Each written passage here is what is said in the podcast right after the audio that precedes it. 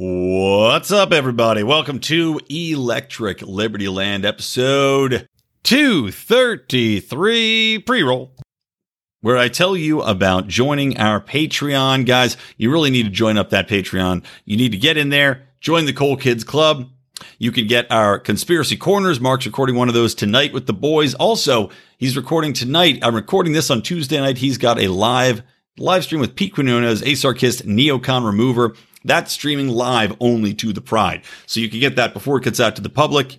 Gonna have to wait about a week otherwise to see it. And of course, on top of that, you get my daily rants. You get me yelling into a microphone on topics that don't make it into the main show. And I do one every day of the week leading into the weekend. Weekends are for Brian. That's, that's Brian time. But shit that doesn't make it into the regular show not enough time in the week. So check that out. You also get my Do Nothing Man. I've got Do Nothing Man versus the Masketeers. That will be out very soon. recording that as we, well, not as we speak. I mean, I'm talking to you jerk offs, but when I'm done with this, recording it. So don't miss that and so much, much more, guys. Go to patreon.com forward slash Lions of Liberty. Join as little as five bucks. Get some swag while you're at it and uh, join our private Facebook community. Welcome to Electric Libertyland here on the Lions of Liberty podcast, your weekly shot of culture, comedy, and liberty with your host, Brian McWilliams. All right, so I am here, uh, joined on short notice by the man. I think I'm going to call this episode uh, you know, LPNH tweet criminal Jeremy Kauffman, who is here with us on short notice. Thank you so much for coming on Electric Libertyland, Jeremy. Thanks. It's it's great to be here with you, Brian. And I do want to be clear that I am on just as that. Like I'm not beyond being on the the LPNH communications committee. I'm not on the ExComm. I'm not representing the official opinion of the body of, of LPNH, but I am uh, the guy who did the tweets and I'm happy to to talk about those, why we did them, what and what's going on, which is just an incredibly offensive, uh, illegitimate, and anti-libertarian uh, situation at, at LP National. Yeah, for sure. I mean, so I do have a. Uh, it's kind of funny. I've got a tweet from you, you know, a, a, tweet confession, if you will, which is kind of funny. You know, Hi, I'm the guy who did the tweets, and um, you know, owning it. And I, but I like what you're saying. And just to, to set the stage for this, so why don't you tell me a little bit about what's gone on, right? And and I'll I'll start it off by saying I've been following this from you know as it's come out. I read some of what was posted on the Google Docs, going back and forth with um, the ExComm and Joe Bishop Henchman, but it all began with some tweets so tell me a little bit about the tweets that were sent out that caused the furor, and then we can talk a little uh, a little bit about, I guess, why you decided to do those, and which is interesting for me because I'm a communications guy as well. Sure. Yeah. So the at, at the highest level, LPNH has sent some tweets that would be regarded as as as provocative. Um, I think it's a good thing for libertarians to be provocative because we're, we're largely unheard. Um, you could kind of break those into two categories. There's tweets that were taking substantive libertarian policy positions that were uh, but that are unpopular. Um, so those would be things like that. Um, you know, we should uh, you know not support affirmative action or the you know equal to or the certain certain parts of the Civil Rights Act, um, or uh, that that children there should not be a federal minimum minimum working age for for for children right? And so these are straightforward libertarian positions. I don't think you'd find many people who actually understand libertarianism to have a problem with them. You may find some gary johnson voters who who who, who dislike them. Uh, yes um, and in fact i actually tweeted back at gary johnson i think responding to a lp new hampshire tweet about the child labor age, uh, pushing back on him because he had made an issue of it. And I had pushed back to your point saying, you're missing the point, Gary. This is about the principal topic behind it. It's about the message that not everybody has to go to school and that forcing children into these, uh, I don't know, education uh, brainwashing camps is actually to the detriment of some people in the long run, etc. Yeah, look, Gary Johnson wants to send police around to force bakers to bake cakes for other people. I, mm-hmm. I mean, I can't think of someone who has expressed more anti-libertarian positions, but that is somehow em- embraced by by the party. And I'll, I'll use this Well, so just if you want to come back to it, there's this other category of tweet yep. that is sort of like shit posting or trolling, where it's like send Fauci to Gitmo.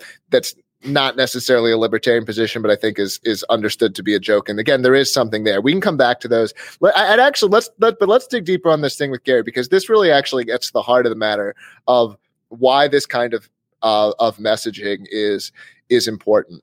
And like so, there's sort of two kinds of ways that that you can grow the party.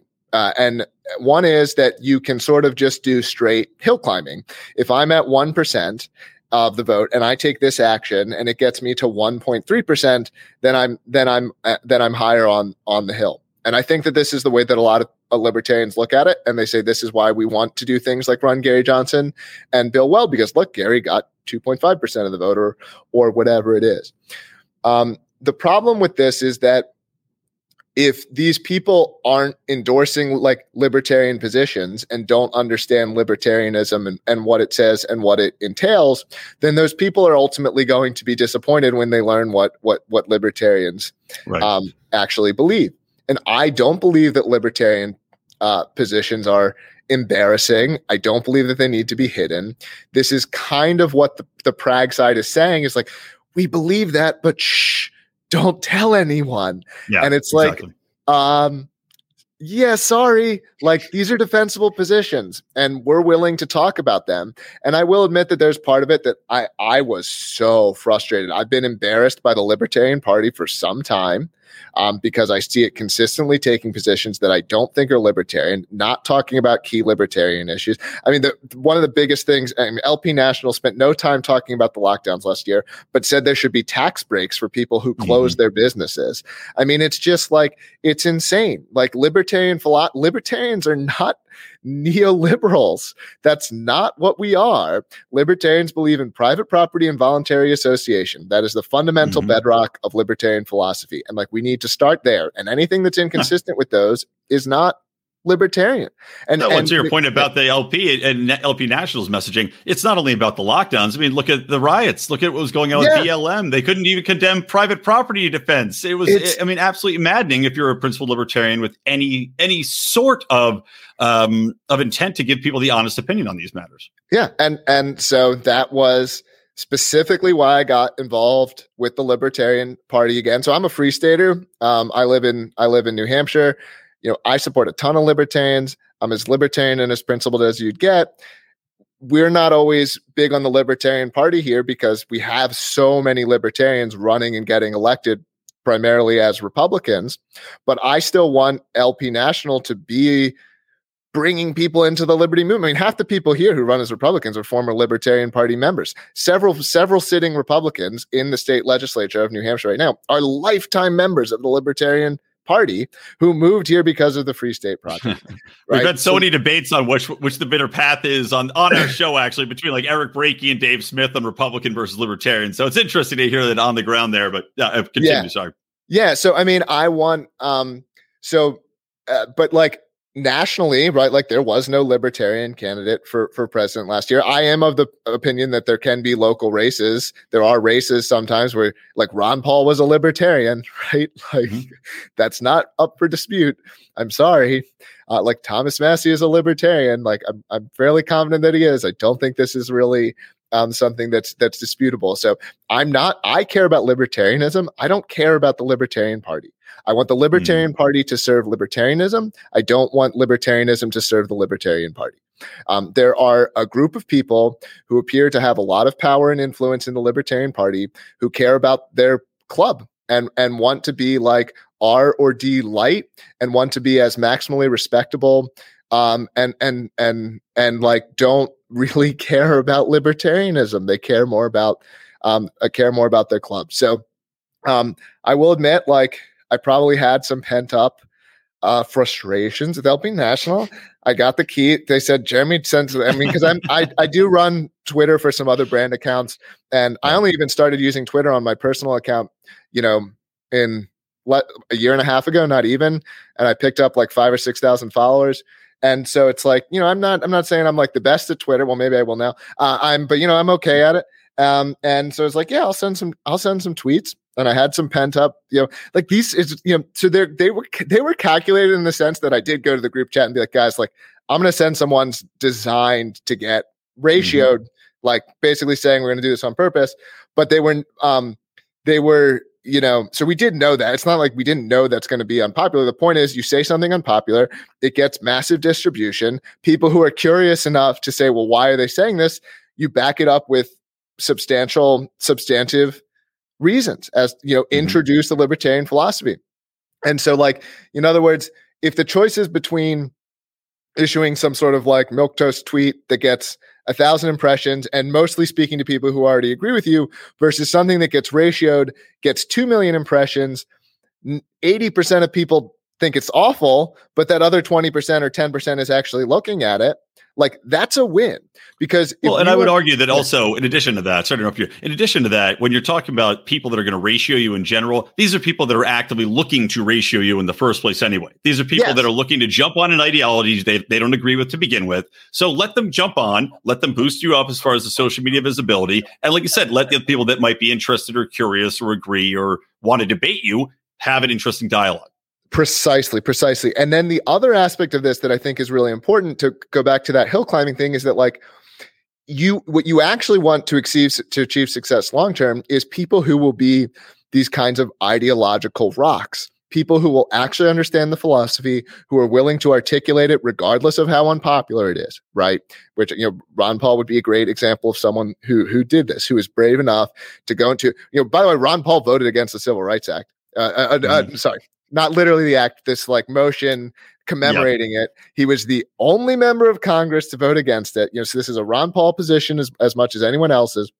And so, like, you want people who will be brave who who are and so these are the people you're trying to find these people who can truly understand libertarianism who can articulate it to others and who, who will do that even when it's unpopular. We need more and more of these people if we want libertarianism to succeed. We don't need to get from 1 to 1.5 we need to get more people in that category. And so there's an aspect of the messages that's done specifically to be identifying and selecting for people like that yeah, and I would I would say that there's been something I've been advocating for, which is also you know when you get to this point of messaging, there's almost you look at the left, you look at these hyper progressive, you know, way out on the forefront of leftist thought. Who's got the most influence right now in the party?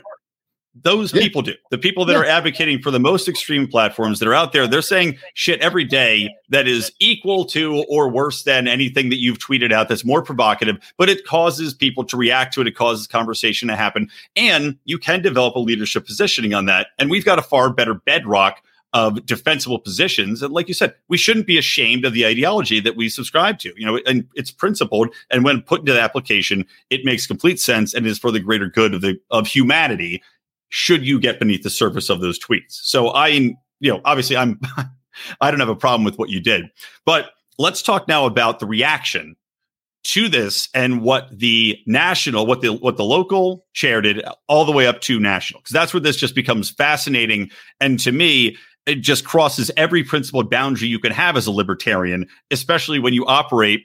As Joe Bishop Henchman knows, these gatekeepers have said into the existing Prag uh, party, you know, they took this action to, I don't know, attempt to de- delay or uh, or push back a hostile takeover.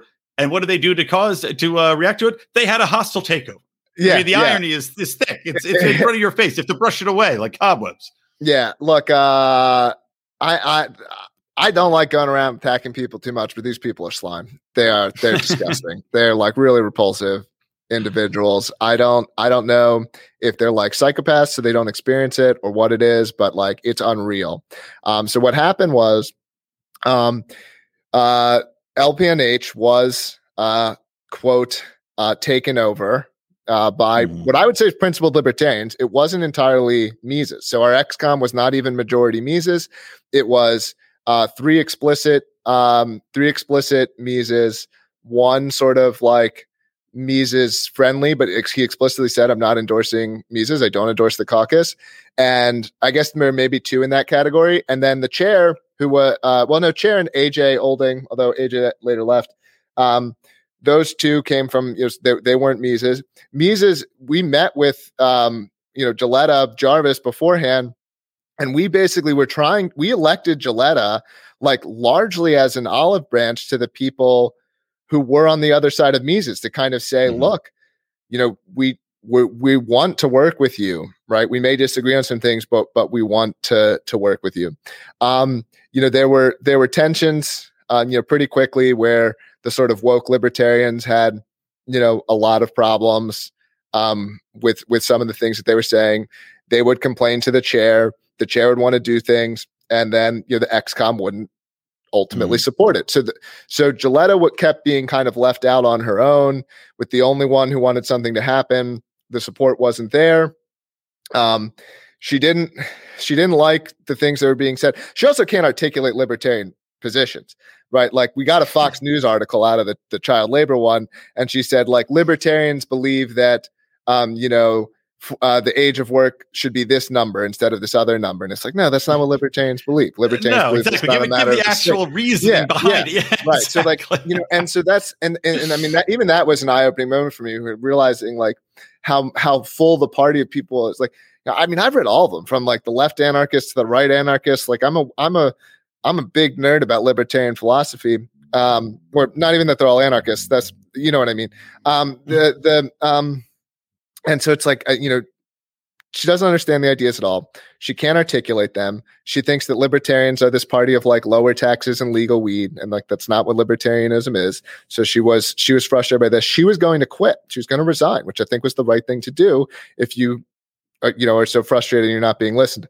She spoke to an unnamed person. Uh, we're all wondering who this who this person is a lot of people have have some guesses that it's a it's an individual who likes to go around in the in the shadows and and and scheme. Uh, but I'm not going to name it. I'm not going to give the name, but people could guess. First person pops mm-hmm. in your mind. You know, it's probably that guy. Um, uh, I have so, my own guess, but I'll also. I'll yeah. Um, so uh, anyway, uh, someone gave her the idea that she could start an entirely new party and get uh, National to endorse it. So that's what she did. Her and uh, about a dozen other people. So uh, like I don't even think one tenth or around one tenth of the members were willing uh, to go with with with her. Um, I mean, we had um, so the, it was a very small group. Uh, she started a new organization. She attempted to, but incorrectly and slash even couldn't even in the first place um, steal the name from the existing organization. So it's a completely mm-hmm. invalid uh, legal maneuver that sh- that she or they thought uh, uh would work. And then she, uh, with Joe, Bes- Joe Bishop Henchman, got uh, got the chair of the Libertarian Party to endorse her affiliate and disaffiliate uh, the standing LPNH body. Um, there is absolutely no reading of the rules that allows this. Mm-hmm. None. It's as unequivocal as it gets. Um, there's a great email from uh, the vice chair, Ken. I'm forget Ken last oh, name. Ken Moellman. Yeah, Ken Moellman. Uh, So if you can maybe pull, reference that somewhere in the show notes, he or he explains the situation very well with the step by step of questions of what's legitimate and why. yeah, I will. I will link yeah. to because I know I, I was reading some of what was tweeted out, and you know, so there's Google Doc links where you can read all of the emails back and forth between Ken Moellman's on there, um, uh, Caryn Ann Harlos is on there and Joe Bishop Henchman's on there, etc. So I will link that. You can find that. I'll put it at lionsofliberty.com slash episodes forward slash ELL two three two, guys. That's where you'll be able to find those those show notes. Or I'm sorry, yeah. two three three, two three three. Yeah. So continue. Uh, yeah, I mean, so, uh, but one of the things that's become clear through this, these discussions, like it's not clear what the outcome's going to be. This, there, it's, it's JBH, and uh, I mean, hopefully, a minority of the LNC that's basically willing to say we don't care about the rules, we don't care about the the contracts that have been have have been uh, signed, we don't care about the promises, we don't care about propriety people who aren't willing to be these sort of like woke neoliberals are out and mm-hmm. we will quash them at all costs. I mean, that's basically the signal that's coming out at this point is that, and, and I think, you know, if you are an affiliate who um, is not exactly on board, if you didn't like some of what LP National is doing, I think you're in a lot of trouble. Uh, I think you could be next. I think they could seize your website and your accounts and your membership rolls and all of these things at any at any time. Uh, and right. so, and, and to your point, just to go to, to stop yeah. you real quick because that's what people don't realize either is that behind the scenes you know this also happened very quickly i think a lot of people were left in the dark because um, there was not communication from Jilletta, from uh, Joe Bishop Henchman, as far as any anything of these actions that they're being pushed forward, right? For I think a week or something like that. No, and he and never. Then, and yeah, yeah. I mean, that's another sorry, really key point of this. Like, apparently, this entire situation is about I'm not trying to make it all about me. I never intend, but right. like, but your you tweets, read all the stuff yeah, yeah, about these tweets, right? Um, I- don't know on you know uh, these tweets are the grounds to throw out all the bylaws of of LPNH, all the bylaws of LP National, ignore all the rules just to stop these tweets from uh you know from happening. Um, I Yeah. think it's insane. I mean, honestly, I'm very glad that it happened because it shows the world um, what kinds of people these people are that are are, are running uh, uh, LP National. And I can't imagine. I mean, if if JBH and these people are able to retain power with with the Mises Caucus, you know, taking over so many different states and so many different affiliates, like I, I mean, and, and they're going to have to rat fuck a lot of states, uh, or they're going to be out. I mean, I don't I don't know how Yeah. they can how they can do it at this point. Oh, the other thing I was going to say, they never even talk to us, right? So if this is purportedly the problem. There was no discipline, no notice, no action, no conversation, not a sentence, not from JBH, not from anyone at LP National, not even from Jilletta. At no Mhm. point did Jilletta ever send a message to me personally saying, Jeremy, do this, don't do that. Never. No order, no, no order was disobeyed uh, by me from her. Nothing, nothing like that happened. Well, it's, Um, it's pure so, cowardice, was what this is. well- it's pure well, cowardice yeah. and it's pure reactionary fear as to losing power, losing Yeah. control over what they want to maintain. Right. And I and I actually think that's I don't I think it's also possible that the tweets were a pretext for something that Mhm. they were just looking for a reason to do. I mean, we noted They were just waiting to push the button. Right. yeah, I mean, look, Sarwark is a slime ball uh, who like can't stand the fact that he doesn't get respect and power anymore. We voted for literally no one over him to ensure that he didn't Mhm. have any role in LPNH because the man is an embarrassment of a libertarian. Uh, he should just go join the, the Green Party or something else. I don't. I've talked to him. He doesn't have the remotest concept of what libertarianism is, and so he was. But he's a he's a power hungry, narcissistic individual who will do whatever it takes to retain power, and he didn't have it here, and so he'll destroy the whole party. Um, because we wouldn't give him power is I think part of what's Yeah. going on.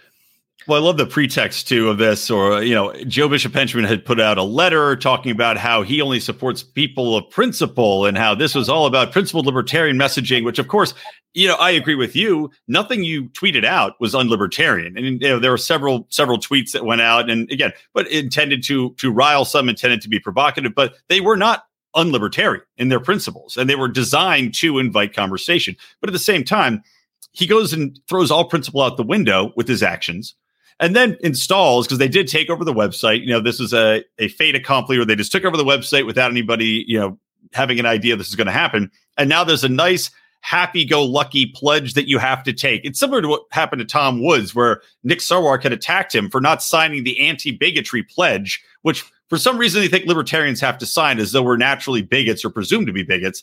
But now there's a nice big anti bigotry pledge on there that you have to take. So he's couching this in calling everybody in the Mises, Mises caucus and you, since these were your tweets, a bigot instead of you know going deeper into the issue. It's it's the only. I mean, it's the less favorite attack. I don't know who it works on at this point. I mean, again, nothing bigoted was was ever said. I mean, these are people who Hmm. believe that you know, like I don't know, like Charles Murray is a bigot, or anyone who doesn't wave a, a pride flag is a bigot. Like if you don't show the flag, like if you're not actively using the Right. language, that is proof that you're a bigot. You don't have to do something bigoted. You just simply by not participating in certain social phenomenon, that that is the proof that, Yeah. that, that you're a bigot. Well, the one I think, you know, I think what set him off, obviously, is being, you know, Joe, for those who don't know, Joe Bishop Henchman is gay.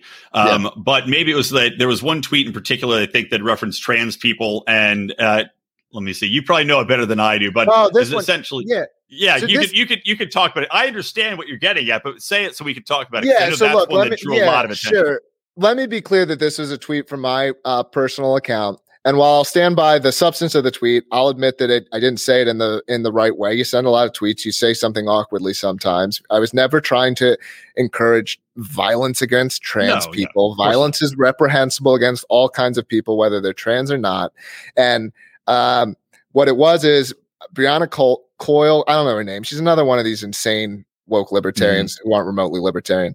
And uh, you know, she was saying that like transphobia is a bigger problem than the state, right? And I, I replied to her, and I was basically saying that like, you know, there are 40 trans murders a year.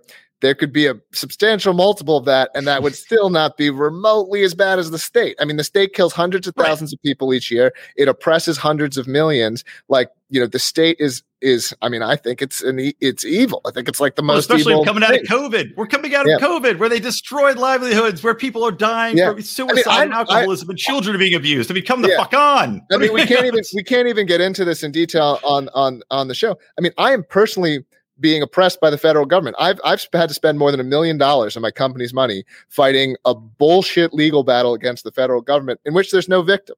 Okay, so yeah. like I'm I'm actively that's and I, I, you know I'm I'm like effective altruist friendly or or close to it. It's like a million dollars. You know how much that could have saved 500 people's lives. Mm-hmm. Okay, like it's a lot of money. I uh, and so um uh, you know, I see things in this way where it's like, no, the state. Are you kidding me? Do you know how far away we are from the the more you know just and beautiful world that we could have if the state wasn't doing all these things? Like, I'm not I'm not encouraging murder, but like, 40 deaths is is, and I'm not saying we shouldn't also try to eliminate those in any way, but it's much smaller problem right? Transphobia is not a bigger problem than the state. That's a ridiculous thing for a libertarian to say. And so I replied to that got taken out of context, but that's you know that's what that. Yeah, well, that's that what I've been seeing too, and by people I know, you know, there's a, a, few people I know that took it out of context, and again, I just I'm just coming across this tweet. I didn't even see it in the initial run. I'm just doing yeah. some research before having you on, and yeah, I could see. I said, well, I understand. I number one understand your point, and I I agree with it that yes, the state's a bigger problem, but yeah, if you're just going to cut and paste it and not know the context it came out of, then you're being disingenuous as a libertarian. You know, we pretend again, people pretend they're principled and we talk about context and we get angry and when other things are taken out of context in general about libertarianism. We get furious if people take a concept out and say, well, you just want children to work, or you just want you just don't care about the poor. And they'll use, you know, various examples. We say, well, no, you don't understand the context. You don't understand the philosophy. You don't understand the solutions that this will lead to down the road. And yet they do the exact same fucking thing when it's somebody that they don't agree with because they're quote unquote bigoted or part of a caucus that they don't like. Yeah, yeah, and I don't know how it how it plays out, um, but we've seen some of the same uh, minor schisming here inside of the Free Staters. I mean, the people who go woke seem to have like no ability to work with people who won't agree with them. Like I'm not woke, but I don't care if you want to be woke. If you want to, if you want to be have those be your your social priorities. Like I'm not against that, but I'm not like loudly for it, right? Mm-hmm. And and these people seem to think that like that's the only way. If you're not loudly for it, then you're against them, and they just refuse and and tear down and attack anyone, uh, you yeah. know, who who who won't go with them. And I don't know how this is going to um, play out. I mean, to me, I'm starting to feel like this, these woke ideologies are just like chewing through society, um, because it's it's even the libertarians weren't uh, immune. Even the STEM fields appear to be like not immune now, and um, yeah. it's a very interesting social phenomenon. I don't know how it's going to play out. Well, I know I know we have a limited amount of time today because you were kind enough to carve some time out, and I know you got to run to meetings. So that's a whole other topic that I'm I'd be happy to get into a, a, on another show, and I'd be happy to talk about your your company, which we've agreed to keep oh keep separate as I smash my desk. oh, uh, I we'll don't want to throw too much of people. Yeah. No, okay. Um, well, I'll just real quick as we wrap up because uh, we're on. So, so Jeremy is also founder of Odysee, which is a, a, decentralized video platform, and we are on there. So, guys, go you know follow our channel, join up on Odysee, um, and I would like to talk to you about that wokeism and how you know the censorship of content. Not in the show, mind you, but I'll have you back on. But the censorship of content, you know, I would have to imagine was a big driver in what you're doing, decentralization, so they can't just rip your platform down. I mean, it is kind of funny that the scenario with the, the Libertarian Party New Hampshire, they were able to deplatform you. And your company is all about not having people be deplatformed and having yeah. currency with the uh, the LBRY currency too. So just, you know, for one minute, just tell people where they can find you, Odysee, LBRY, and all that good stuff. And all right, that's and I'll let you go. if you're ner- if you're like a tech nerd, you can go to LBRY.com, but otherwise you can skip that part. If you just want a better YouTube, you can go to odysee.com and you should follow Lions of Liberty uh, yes. over there and any other channels that you want to link or, or plug, but you should follow all of those uh, over at Odysee. You don't need to understand all the other stuff. It's just like a YouTube with better policy. It's used by more than 2 million people a day. So it's not like a ghost town. It's a big popular website top top 2500 or 2000 website in the US uh, and a lot of people you'll a lot of great content on there that you'll be able to find and if you want to follow me personally uh, I'm on Twitter at Jeremy uh, at Jeremy Kauffman. um, and you can also follow oh, I think it's Mises Caucus NH is what we're tweeting from right now. So if you want the official updates from um, the the NH, uh, the real LPNH, they're currently tweeting from that handle. All right. And I'll link to all those in the show notes too, guys. So again, we're lionsofliberty.com slash episodes slash ELL233. I'll put all the Google Docs there so you can see what was going back and forth behind the scenes, all the communications, as additional links to Odysee, to LBRY and to, uh, to Jeremy's Twitter profile. So again, man, ha- great having you on. I'd love to have you on another time when we have a little bit more uh, time and you're not, you know, we schedule the same day as this is all going crazy. So I really appreciate you coming on and uh, keep up the fight, man. Good. Keep Same. keep on keeping on, dude. Keep. I like the you know the mal. I call it. I'll call it the malice Twitter tactics, right? yeah, man. You you too. Uh, I love you guys at Lions of Liberty, and I love that. I mean, you guys are part of Liberty Unity, and I'm willing to be part of that too because you're bringing people together and getting them to have conversations. And actually, to that extent, there is someone who has some beef with me. Like I'm not trying to. I'm not trying to beef with you. So if, if there's someone who wants to talk to me about something, I'm happy to talk it out. No, it sounds like a pitch to come onto the Lions of Liberty debate octagon in the future. Uh, bye, guys. Thanks. Thanks a lot, Jeremy. I hope you enjoyed my interview with Jeremy Kauffman. I wish we had more time. Like I said, he had come on today. I messaged him in the midst of all this stuff and just said, Hey, dude, I'm recording today. Can you jump on? And he was kind enough to carve some time out. Uh, we didn't think it was going to be able to happen for a while, but fortunately, he was able to join me. And I'm doing the video again Lucky you. So uh, we're going to see. Hopefully, I can edit this together uh, coherently. I'm going to try to do my usual just spewing strain of, uh, I don't know, libertarian thought as I do and not have too many edit points. I'm going to try to keep my ego in check and, uh, and see if that goes well and not try to stop and start too much. So getting into it, first topic. Um, this is something that should be so upsetting, not only to libertarians, but to anybody with a soul. And that is, I was just reading on antiwar.com an article from Andrew Napolitano, the great judge Andrew Napolitano. Let me just drag it over here so I can read from it. But for the first time, we now have the courts, a U.S. court, taking testimony that was obtained under torture and allowing it in the courtroom. Now you might say, how is this possible? We know, you know, we had this whole big discussion about this. It was mainstream news that the CIA was torturing people. Every American, well, not every American, I'm sure there were some neocons that were against it, but virtually every American stood up and said, this is absolutely against what we stand for. Even if our safety is at risk, you can't simply pull people in to torture them. Because just like with the death penalty, but more so, we don't know if these people are guilty or innocent. And we also know that torture doesn't work. People have reliably been proven to lie under torture. Why? Oh, because they just want to stop being tortured. Doesn't seem that difficult to understand, except to the CIA, the people that were paid to understand human psychology, right? The CIA runs all these psyops. They're supposed to be in, inside out of the human psychology. The FBI, remember the X Files? Fox Mulder was a professional in profiling people. The government's got all these resources to understand how people work, how their brains interact, and yet they still don't quite understand that Torture doesn't. Simply doesn't work. Regardless, they still amply tortured people. And Napolitano here is writing about a story of Abd al Rahim al Nashiri. He was a low level member of the Taliban. Uh, he was accused of plotting the suicide bombing of the USS Cole in October 2000 that killed 17 sailors. He's been in custody since 2002 first at Guantanamo Bay, of course, since 2004. And he was first captured, turned over to the CIA for interrogation, or they call it enhanced interrogation, which is torture. The waterboarding, the beatings, the um, forced eating, the food deprivation, sleep deprivation, you know, good old brooms up the ass. So course, he was in these offsite locations because the government was operating under the uh, the false pretense that you could torture somebody as long as it wasn't on U.S. soil. It was totally okay, right? And they were going out of the way to protect people who partook in this this practice. Well, turns out you can't do that. Can't do that anywhere. So, how did the CIA get around this and try to still use their torturous ways in courts? Well, they work with the FBI they turned over these interrogation victims to the FBI, who then interrogated them again. However, they still used the interrogation confessions that were obtained under the original torture. And a jackass trial judge has just said Yeah, you can go ahead and do that.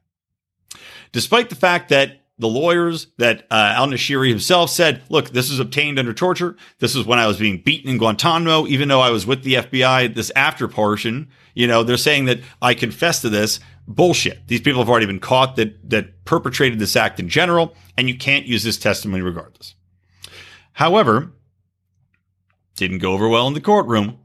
So this guy, uh, and oh, by the way, the FBI uh, teams that interrogate the post CIA traumatized victims are called clean teams. Clean teams.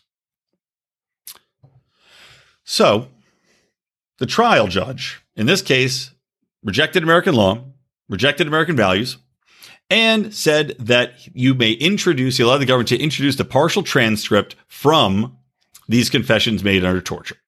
Now, this breaks 230 years of precedent, according to uh, Mr. Napolitano, and now gives, per the judge, judicial credibility to government barbarism and nihilism in the extreme, which holds that individual human beings are subject to the state, and since their rights come from the state, they and their rights exist at the pleasure of the state.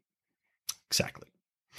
You have basically dehumanized your existence to live and not be tortured under false. I mean, again, there's not provable evidence that this guy did anything. He's not been charged with anything. He's just coming to trial now, yet he's already been subject to imprisonment. He's had his rights removed. He's been tortured and beaten and held in captivity for now 20 years. Unbelievable.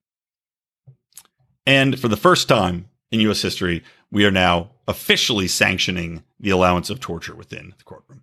So, anyway, there you go, guys. Something to worry about. Um, that's one little news item. I'm going to try to do three or four here. Second thing I want to talk about is uh, we'll, we'll call this one a fun story, mostly because of the conspiracy angle. Um, not fun for the guy who died, but you may record, remember, remember uh, Clinton met with Loretta Lynch on the tarmac this was big news, big scandal news, which of course was downplayed by the mainstream media because they said that, oh, they just got together and chit chatted. Clinton missed Loretta Lynch. It wasn't about Hillary Clinton's emails. It wasn't about covering up the scandal that was enveloping her of deleting thousands and thousands of emails that weren't supposed to be deleted. But the ABC journalist who broke this story back in 2016, well, he's dead. Yeah, who would have thought? And you might wonder yourself, okay, was it COVID? You know, a lot of people dying from COVID, or so we're told. Okay, was it COVID? Did somebody break into his apartment? Um, did he overdose on heroin? Did he have a heart attack? Did he slip and fall? No. He was found, age 45, Christopher Sign, found in Birmingham, Alabama, Saturday morning, 8 a.m., and it's being investigated as a suicide. He also had a book called Secret on the Tarmac that he wrote, which of course had quite the uh, the layout of the story. Here's an excerpt from it. The plan was perfect. No cameras, no microphones, no prying eyes, and plenty of security. The setting for a clandestine meeting could not have been better. Former, former President Bill Clinton exited Attorney General Loretta Lynch's private plane 20 minutes after he boarded. Both thought they got away with it. Both were wrong. Amid a heated presidential race, federal investigators involving emails and Magazian society looking for clarity on the future of the country. The secret tarmac meeting would only complicate things. The secret meeting would have never been revealed if it weren't for a veteran journalist and a trusted source. That's the Amazon description of the book. So, this guy, once again, story's out. Nobody's thinking about it anymore, right? What a perfect time to be suicided. What a what a perfect time for the Clintons and their murder machine to swoop in. Now, I can't say this is definitively what happened, but considering the pattern that we've seen, the what is it, Arkancide, I believe they call it, that has occurred again and again and again with people that have been related to or in the sphere of the Clinton family who have exposed the Clinton family's misdeeds or have been threatening to always end up dead. So maybe Jeffrey Epstein is uh, is waiting with a gift basket wherever this guy ended up. I'm hoping they didn't go to the same place. I'm hoping Epstein is somewhere far hotter, far deeper down than uh, Christopher is, but who knows? Maybe there's a special hell for people that are suicided by the Clintons, since suicide is a sin after all. And these guys technically committed suicide, if you're to believe the official reports. Um, another thing I want to talk about here is Joe Biden. So Joe Biden, we all know, has dementia.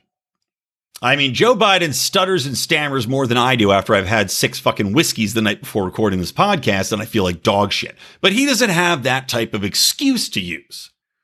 Instead, Joe Biden is up there confusing countries, confusing people, confusing names. He's at the G7 or was at the G7, which I'll get to that in a minute. My thoughts on, on what came out of the G7, which is all bad. I don't know. Of course it's all bad. But Joe Biden's up there uh, there was one instance I saw on video where uh, Boris Johnson was in, you know, introducing different heads of state that were there, and he's naming you know, the different presidents: President blah blah, President blah blah, President bloof, and the South African president. He distinctly names. Right after he's finished naming him, Joe Biden goes, "And the South African president." And Boris Johnson, then oddly, he was stammering too. Maybe they're both senile, but he goes, oh, "I believe I just uh, just uh, introduced him." You know, he's trying to he's trying to be nice about it. It was probably one of those things where the British being so prim and proper, right? They don't want to piss anybody off too badly. He probably didn't want to just outright slam Joe Biden into the turf for being a doddering old imbecile, but you can tell he wanted to. But that's not the most extreme example. Uh, the one that is getting the most attention is one that should concern libertarians and people at large when we talk about what's going on with Syria and Libya, right? Now, famously, Hillary Clinton, the one who probably had this reporter suicided from ABC that I just told you about, Hillary Clinton famously uttered the quote, what is it? Uh, we came, we saw he died in regards to Gaddafi, who was murdered by a mob and famously killed by having a knife shoved up his ass by said mob at the behest of Hillary Clinton, uh, riling up people in Libya, undermining that that basic stability of the Libyan society, and causing that country to fall into basically I don't even know what you call now. I mean, I don't want to use anarchy because that term's been poisoned against what is good. The good that is anarchy or the uh, the absence of rulers. It, I don't even know. It's gone into uh, mob rule, various factional rule. It has active slave markets in Libya. So good job cackling Hillary on making that happen using taxpayer dollars, which is, by the way, guys, I'm not wearing my taxation is death shirt right now, but taxation is death. You know, we have a shirt that lays it out for you. It's got a plane that's dropping money bombs because that's your tax dollars at work dropping bombs that are killing people. By the way, while I'm telling you about other stuff, go to lionsofliberty.store, get yourself a t-shirt. But also don't forget to check, check out a great podcast called Burnin' Daylight. It's by our buddy Matt McKinley. He's a longtime supporter of the show. He is a legitimate real life cowboy. He is doing his podcast half the time from the backs of his horse as he's guiding steer across the countryside. It's fat, pretty fascinating stuff. He's a hardcore libertarian. We've, we've had him on our show. I've been on his show and he, uh, he's a funny guy. So listen in, hear Cowboys ramble, not just about libertarianism, but about some other topics as well. But again, really focuses on a lot of what we care about. And he's in Nevada, which is kind of interesting right now too, especially with uh, the Mises Caucus taking control of that uh, that local party. Now, getting back to Biden, I want to share with you guys a video here, and you can't help but notice that Joe Biden just whoa, it's bad, man. Whoa, it's bad. So let me share my screen here with you. You should be able to see it. And I pray to God we're going to be able to hear it on the podcast too. Otherwise, it's going to be uh, going to be rough editing for me. So here's Joe Biden at the G7. There's a lot going on where um, we could work together with Russia. For example, uh, in uh, in Libya, we should be opening up the the the, the passes to be able to go through and provide uh, provide uh, um, food assistance and economic, assi- I mean, vital assistance to uh, a population that's in real trouble. Russia has engaged in activities which are, we believe are contrary to international norms, but they have also um, uh, bitten off some real problems they're going to have trouble chewing on. And for example, the rebuilding of, uh, of, uh, of Syria, of uh, of Libya, of, you know, this is, they're there. And as long as they're there without the ability to bring about some order in the in the region, and you can't do that very well without providing for the basic economic needs of people. So I'm hopeful that we can find an accommodation that where we can save the lives of people in, for example, in uh, in Libya. Yeah, good job, Joe. Good job. So there you go. There's Joe confusing Syria and Libya. Of course, Syria we've been in. We've been actively uh, dropping bombs there. We've been fucking around there for a while. We've been accusing. Uh, um, oh my god, I'm blanking on his name right now. I, well, anyway, uh, Assad of gassing his own people. We have, you know, actually, and Donald Trump, with a few good things he does, he's refused to have an outright bombing run on Syria because he asked how many civilians would be killed, a novel concept that the Biden administration clearly doesn't give a shit about. But you have Biden just absolutely having no clue what he's talking about. No clue in regards to Russia and their involvement in which country we're talking about. No clue what we're doing in these countries. No clue what we're supposed to be helping with or not helping with these countries. It's a clear mental breakdown. And this is why there's another story I was looking at where uh, Biden's going to be going straight from the G7 to meet with Putin, right? And typically you have a joint press conference. This is what all the other presidents have done in the past, you know, 40 years. As long as television's been a thing, we've been doing joint press conferences with these other world leaders. Not Biden. Not Biden.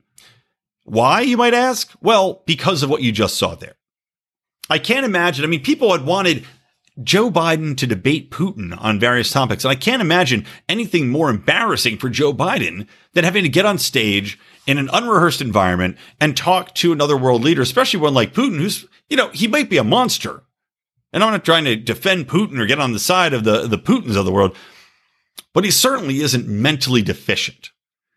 And Joe Biden trying to have a, a, joint press conference where he's just stammering through, looking weak in front of what is what we're pretending is some great a great enemy of the United States, as if Russia still has the power that they used to, as if they impact us or have any hold a, even a candle to our economic power or our military pa- power is just hilarious. But still, if we're trying to keep up that pretense, right? If we're trying to pretend that they're this big enemy, you don't want to look weak in front of them.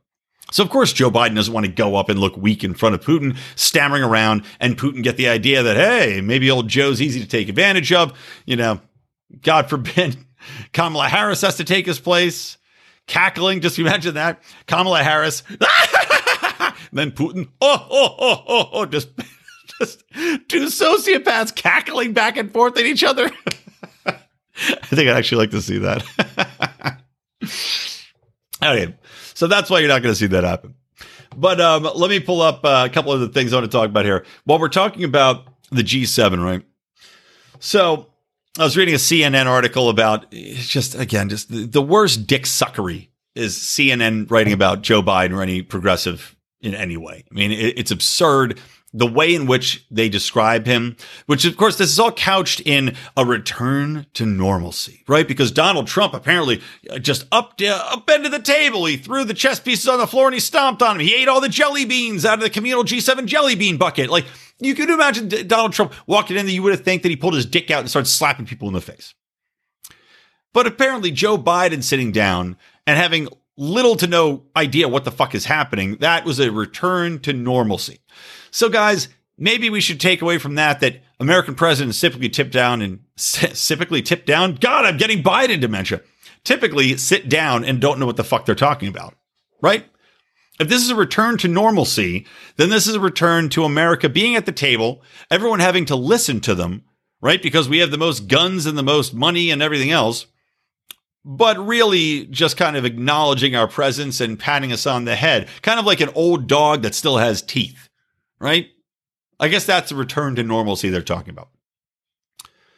But they're talking about how Biden was there and how it's just, oh, it's just so nice and it was palpable. It was such a difference in the room without Trump being there. Just wank, wank, wank. But we see coming out of this G7 a topic that I already talked about before, which is the corporate minimum wage, which is horseshit. All it does is punish smaller countries. This is literally a power play by the largest to take advantage of the smallest by forcing down a corporate uh, tax rate on them. The bigger countries are going to get the bigger benefit of this anyway because they have the higher tax burden. They want the taxes from the bigger corporations that exist there. And now they're trying to prohibit smaller companies from being competitive eliminating their ability to offer a lower tax rate, like in Ireland does, for example, behooves these larger companies. In truth, I would say this is a, an act of economic warfare, but that's just me. So there's this minimum corporate wage, their, their minimum corporate tax rate, excuse me, that they're talking about pushing through. And they want everybody in the world to adopt.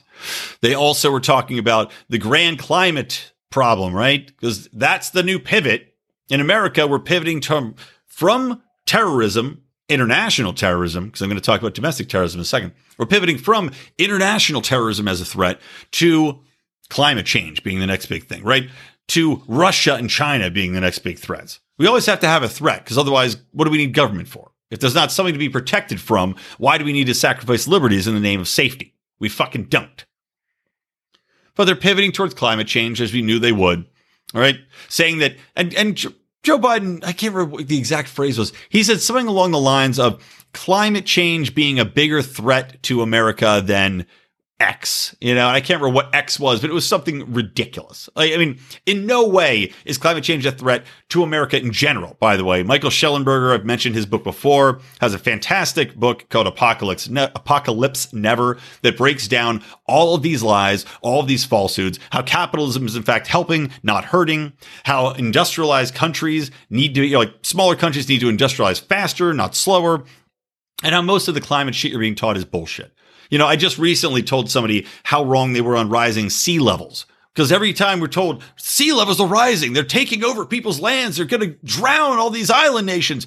The sea level has been rising every fucking year at the same amount for the past 120, 150 years. Since we've been measuring sea level rise, it's been rising at the same level. Period.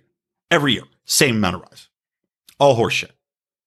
Point being, they they said, "Oh, we got to get together and combat climate change. We're going to put all sorts of money towards it, right? So more spending, more billions of dollars put into this, more crushing of your ability to get out and start a business because now you have even more regulations to deal with, more cost from your pocket." All right, and this is what I'm talking about. Libertarians, we have an opportunity right now in regards to messaging, in regards to branding, and finding ways that we can talk about topics that matter to everyday people right? That's a disconnect between libertarians and the everyday population. Sometimes we lose that, right? We can have all these philosophies and all these principles, but people don't see how they play out on their direct lives. Right now, we're coming out of COVID. We are seeing an unsubstantiated, absolutely shocking rise, like a 1970s gas hike rise, you know, inflation like the 70s had in basic prices on everything. I was just reading an article summing up basically all these conference calls at the top 10 largest companies, companies in the nation and their investor calls, you know, the share the notes from these things. Every one of them is talking about inflation. Every one of them is talking about the base prices for all the goods that they use to put into make their goods going up and how they will definitively be passing that on to the consumer ASAP like next quarter, as soon as the next line of products rolls out, they will be priced higher because they have no other option than to price them higher because the cost of goods and services gone up. Why has it gone up? Well, basic inflation, right? Biden's now trying to push through this infrastructure deal. He's trying to push through climate deals. He's trying to push through the Families Act. There's another $1.2 trillion in spending, trillions upon trillions. Modern monetary theory, right? What could go wrong? Libertarians, we can tell people right now, this is something we fight against. We can't have the Fed printing money out of nowhere. Because once that happens, the government's ability to print money ad infinitum is now set in stone. You could have hyperinflation caused by this monetary policy, which affects everybody's ability to buy basic goods and services. And the poorest among us are the ones that are hit the hardest because basic needs, food, gasoline, clothing, those are hit first, hardest, and felt by the poor the most because those are the basic services they are using going through their daily lives. Not only do you have inflation caused by the Fed, caused by all these modern monetary theory policies, but you also now have a government lockdown resulting from COVID, which caused shortages across the board. So you have a double, kind of a double dovetail here of inflationary policies caused by the monetary theory, along with a lack of basic goods. So you're going to have a hyper demand coming in and a lack of supply because we don't have enough shipping containers. We don't have enough containers to go across trucking wise, across international waters. We don't have enough because all of these goods have been building up or not being produced, right?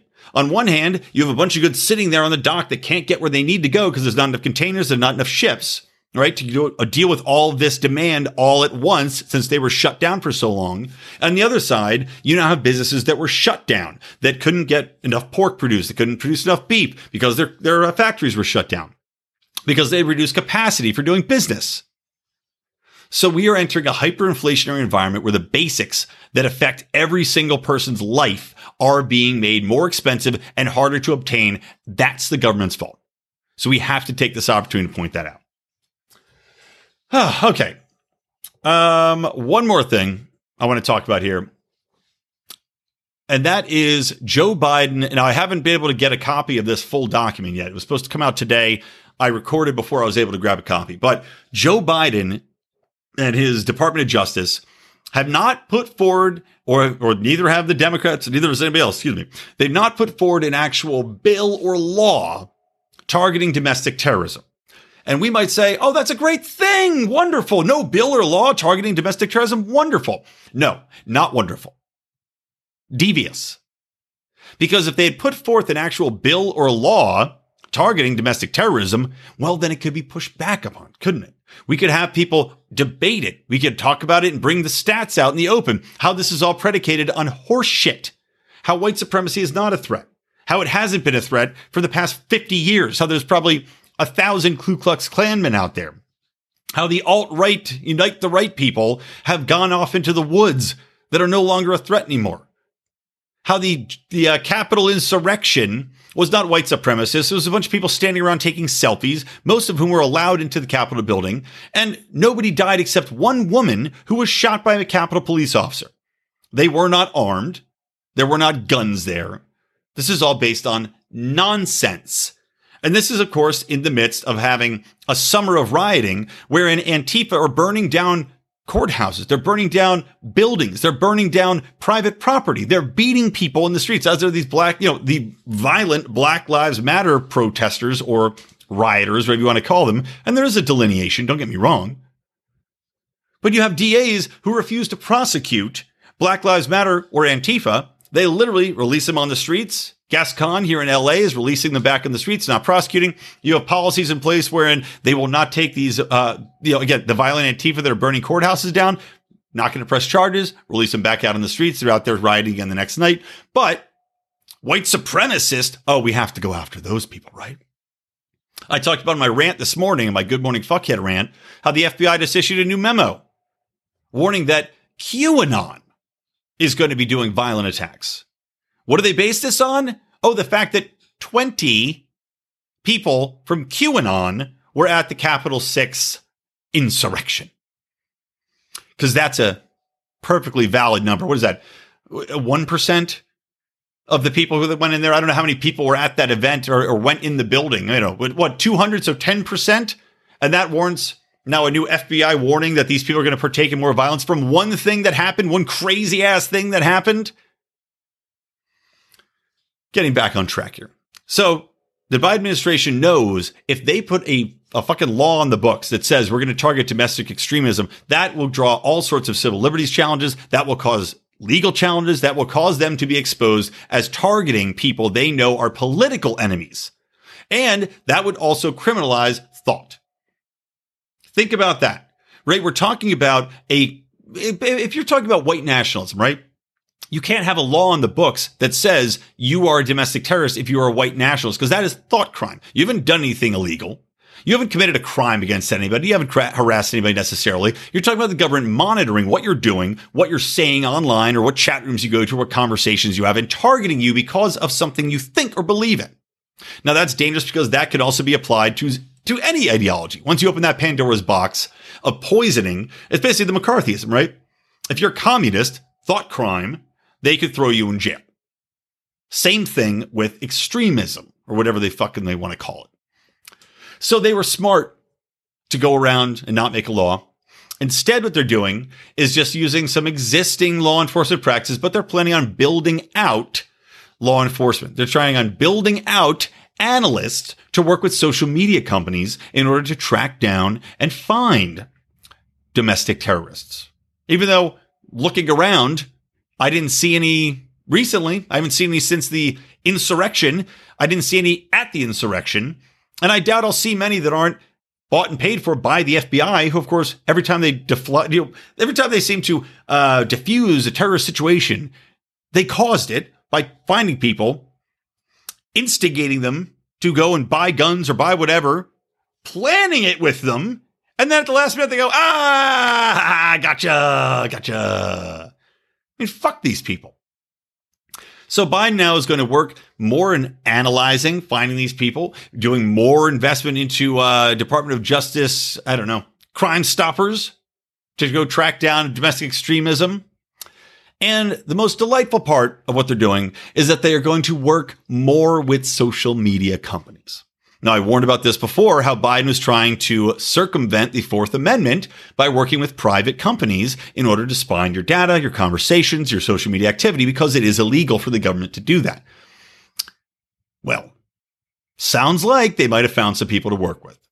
And as we have discussed on this show before, social media companies, we can't defend them anymore. They're not private companies any longer. Once you are working hand in hand with the fucking government, and to remind everybody, Facebook, Twitter all worked with the government in regards to the Capitol quote unquote insurrection to give those people private messages that were sent on social media from those accounts.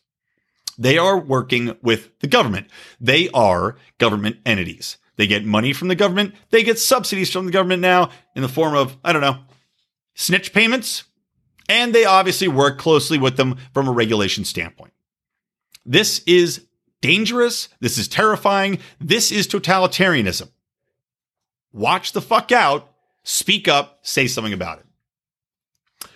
That's going to do it.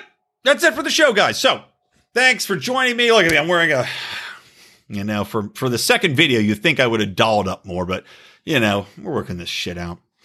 Um, yeah, guys, that's going to do it for the show. I want to remind you at the end here to check out the other show that I do. Me, Rico, Odie, and Howie now. We got four of your favorite six Lions of Liberty, and the other two suck anyway. Fuck those guys. But we're on a podcast called The BOHRing Podcast.